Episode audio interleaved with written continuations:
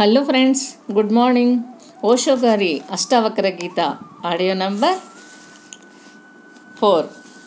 మరి నిన్నటి రోజున మనం ఏం తెలుసుకున్నాము అంటే బుద్ధుడి యొక్క కథను గురించి వింటూ ఉన్నాం. బుద్ధుడి యొక్క కథ అతను తన జీవితమంతా ఏదైతే బోధించాడో దాని సారాన్ని కలిగి ఉంటుంది. బుద్ధుడు అష్టాంగ మార్గాన్ని బోధించాడు. కనుక అతను ఏడు అడుగులు వేశాడు మరి ఎనిమిదవ దానిపై ఆగాడు. అన్నీ కలిపి ఎనిమిది భాగాలు ఉన్నాయి అష్టాంగ యోగ మార్గాలు. చివరి అడుగు సరి అయిన సమాధికి చెందింది. మరి ఆ సమాధి స్థితిలో మాత్రమే జీవితం యొక్క సమస్త సత్యం తెలుసుకోబడుతుంది. కనుక అతను ఆ నాలుగు దివ్య సత్యాలను ప్రకటించాడు. అది ఒక్కొక్కటిగా ఈరోజు తెలుసుకుందాం మాస్టర్స్. లావోడ్జు వృద్ధుడిగా జన్మించారు. ప్రజలు ఎనభై సంవత్సరాలు జీవిస్తారు. అయినా జన్మించినప్పుడు లావొచ్చు కలిగి ఉన్న అవగాహనను వారు కలిగి ఉండరు. కేవలం వృద్ధులు కావడం వలన ప్రజలు వివేకవంతులు అవడం మీరు చూసారా వృద్ధులు అవ్వడం మరి వివేకవంతులు అవ్వడం అనేవి పర్యాయ పదాలు కావు.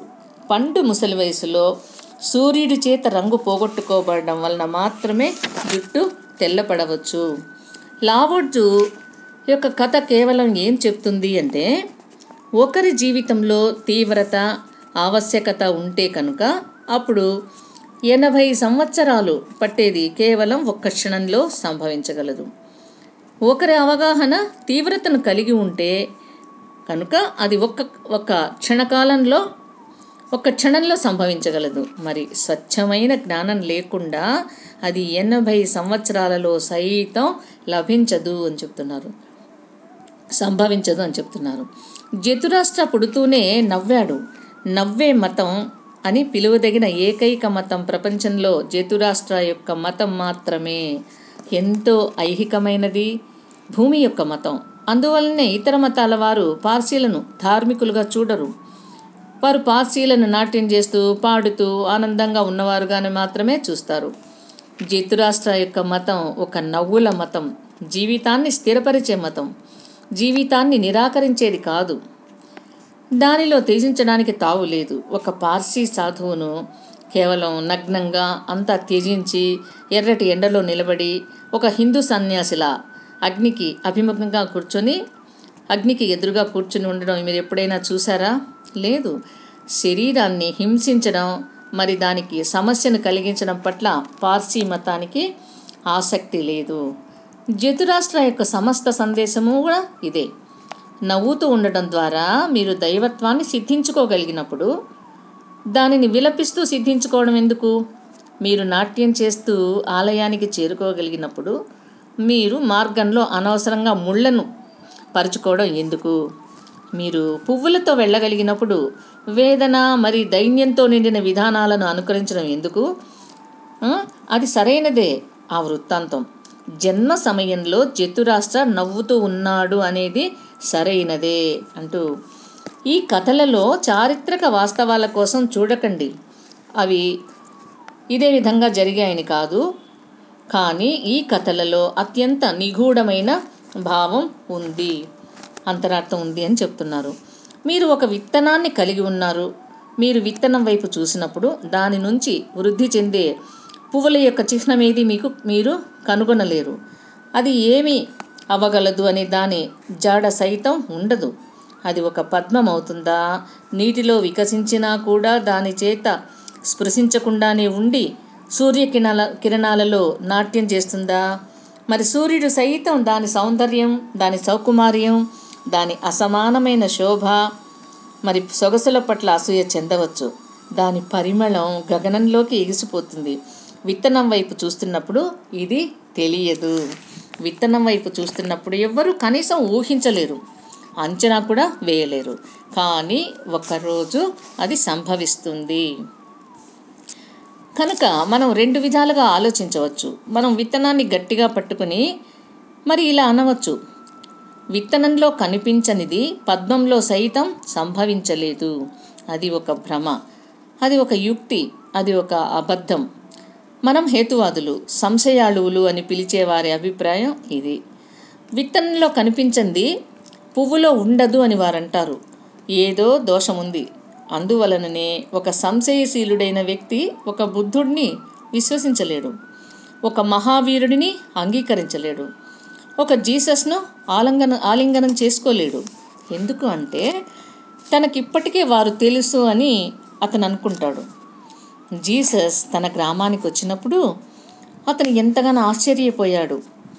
ఎందుకంటే ఆ గ్రామ ప్రజలు అతని గురించి అస్సలు పట్టించుకోనే లేదు. ఒక ప్రవక్త తన సొంత దేశంలో ఎప్పుడు గౌరవించబడడు అని జీసస్ అన్నాడు. కారణం ఏమిటి? ఎందువలన ఆ గ్రామం తన ప్రవక్తను గౌరవించదు? అంటే ఆ గ్రామ ప్రజ ప్రజలు అతనిని వడ్రంగి జోసఫ్ యొక్క కుమారుడిగా చూశారు. అతను కలప మోసుకుంటూ వెళ్తుండగా చూశారు. అతను కలపను రంపంతో కోస్తుండగా చూశారు. అతను చెమటతో తడిసి ముద్దవ్వడం చూశారు. అతను వీధుల్లో ఆడుకుంటూ ఉండగా మరి పోట్లాడుతూ ఉండగా చూశారు. ఆ గ్రామ ప్రజ ప్రజలు అతను చిన్నప్పటి నుంచి తెలుసు ఆ ప్రజలకు. అతనిని అక్కడ ఒక విత్తనంలా చూశారు. అకస్మాత్తుగా అతను దైవ కుమారుడు కావడం అనేది ఎలా సాధ్యమవుతుంది? లేదు విత్తనాన్ని చూసిన వారు పువ్వును అంగీకరించలేరు. ఏదో మోసం ఏదో వంచన ఉండి ఉంటుంది అని వారు అంటారు ఈ మనిషి కపటమైనవాడు. బుద్ధుడు తన గ్రామానికి తిరిగి వచ్చాడు మరి ఆ తండ్రి సమస్త ప్రపంచము చూడగలిగిన దానిని ఆ తండ్రి చూడలేకపోయాడు. ప్రపంచం ఒక ప్రకాశాన్ని అనుభవిస్తుంది. దూర దూరాల వరకు ఆ వార్త వ్యాపించిపోయింది. వ్యాపిస్తూ ఉంది. సుదూర దేశాల నుంచి ప్రజలు రావడం ప్రారంభించారు. కానీ పన్నెండు సంవత్సరాల తరువాత బుద్ధుడు తన స్వగృహానికి తిరిగి వచ్చినప్పుడు అతని తండ్రి ఇలా అన్నాడు ఇప్పటికీ నేను నిన్ను క్షమించగలను. నువ్వు చేసింది తప్పైనా కూడా. నువ్వు మమ్మల్ని ఎంతో బాధ పెట్టావు. నువ్వు నిశ్చయంగా ఒక నేరం చేశావు. నాకు ఒక తండ్రి హృదయం ఉంది. నేను నిన్ను క్షమిస్తాను. నీకోసం ద్వారాలు తెరిచే ఉన్నాయి. అంటూ ఈ భిక్షాపాత్రను విసిరేయి. ఈ సన్యాసి వస్త్రాలను తొలగించు.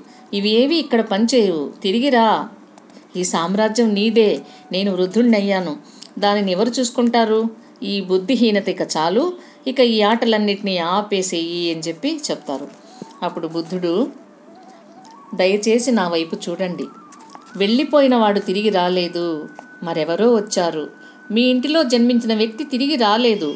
మరెవరో ఇక్కడ ఉన్నారు ఆ విత్తనం ఒక పుష్పంలా తిరిగి వచ్చింది. లోతుగా చూడండి అని చెప్తున్నారు. ఆ తండ్రి అన్నాడు నువ్వు నాకు బోధిస్తున్నావా? నువ్వు జన్మించిన నాటి నుంచి నువ్వు నాకు తెలుసు. వెళ్ళు మరి ఇతరులను మోసగించు. వెళ్ళు మరి ఇతరులకు ఉపన్యాసాలు ఇవ్వు మరి వారిని వంచించు. నువ్వు నన్ను మోసగించలేవు. నేను మళ్ళీ చెప్తున్నాను నాకు నీ గురించి బాగా తెలుసు. నాకు నేర్పాలని ప్రయత్నించొద్దు. నిన్ను క్షమించాలి అని నేను కోరుకుంటున్నాను అంటూ బుద్ధుడిని బుద్ధుడికి చెప్తారు వాళ్ళ నాన్నగారు. బుద్ధుడు అన్నాడు మీకు నేను తెలుసు అని మీరు అంటున్నారా ఇంతకు ముందు నా గురించి నాకే తెలియదు. కేవలం ఇటీవలే వెలుగు కిరణాలు దిగి వచ్చాయి. మరి నా గురించి నేను తెలుసుకున్నాను. నన్ను మన్నించండి. కానీ మీరు చూసిన మనిషి నేను కాదు అని నేను చెప్పాలి. అనేది నేను చెప్పాలి. మీరు ఏదైతే చూసారో అది నేను కాదు. మీరు బాహ్య కవచాన్ని చూశారు. కానీ మీరు నా అంతరంలోనికి చూసారా నేను మీ నుంచి జన్మించాను కానీ మీరు నన్ను సృష్టించలేదు.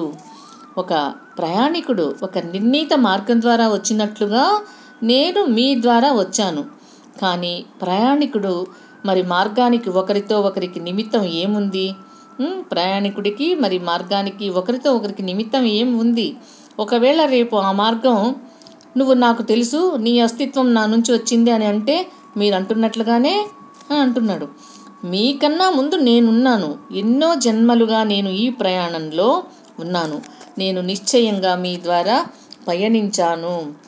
ఇతరుల ద్వారా నేను పయనించినట్లుగానే ఇతరులు కూడా నా తండ్రిగా ఉన్నారు. ఇతరులు కూడా నా తల్లిగాను ఉన్నారు. కానీ నా అస్తిత్వం సంపూర్ణంగా ప్రత్యేకమైనదిగా ఉంది. అది ఎంతో కఠినమైంది అత్యంత కఠినమైంది. మీరు విత్తనాన్ని చూస్తే కనుక పుష్పం మీ ఎదుట ఉంది అని మీరు విశ్వసించలేరు. చూడడం అనేది ఒక విధానంలో అపక అపనమ్మకంతో హేతువుతో సంశయశీలతతో ఉండడానికి చెందింది. వారంటారు మాకు ఆ విత్తనం తెలుసు కనుక ఈ పుష్పం సాధ్యం కాదు. మాకు ఆ బురద తెలుసు. దాని నుంచి ఒక పద్మ ఎలా రాగలదు? అది అంతా అసత్యం అని. ఒక స్వప్నం ఒక భ్రాంతి అతను ఒక విధమైన హిప్నోసిస్లో పడి ఉండవచ్చు అని. ఎవరో అతనిని మోసగించారు. ఏదో మాయ ఏదో మంత్రం అంటూ తెలియజేశారు ఫ్రెండ్స్ ఈరోజు. మరి రేపటికి మరొక విధానం. ఇప్పుడు తెలుసుకుంది మనం ఒక విధానము. దానికి రేపటికి రేపటి కంటిన్యూషన్లో మరికొన్ని విధానాలను గురించి మనం తెలుసుకోబోతున్నాం. Okay friends? తిరిగి రేపటి రోజున మళ్ళీ కలుద్దాం. ధ్యానం స్వాధ్యాయం సజ్జన సాంగత్యాలతో మన జీవితాలను చరితార్థం చేసుకుందాం masters. Okay? Thank you thank you thank you. Masters నిన్న మనం చెప్పిన అమ్మ చెప్పిన ఆ మనకు థౌజండ్ సీట్స్ ఆఫ్ ద జాయ్లో నిన్న ఆ సన్నివేశాలన్నీ ఈ పుస్తకం చదువుతున్నప్పుడు నాకు గుర్తొస్తున్నాయి మాస్టర్స్. మీరు కూడా కొంచెం అంతర్యానికి ఆంతర్యానికి వెళ్ళి ఆలోచించండి అని నా మనవి. ఓకే? Thank you.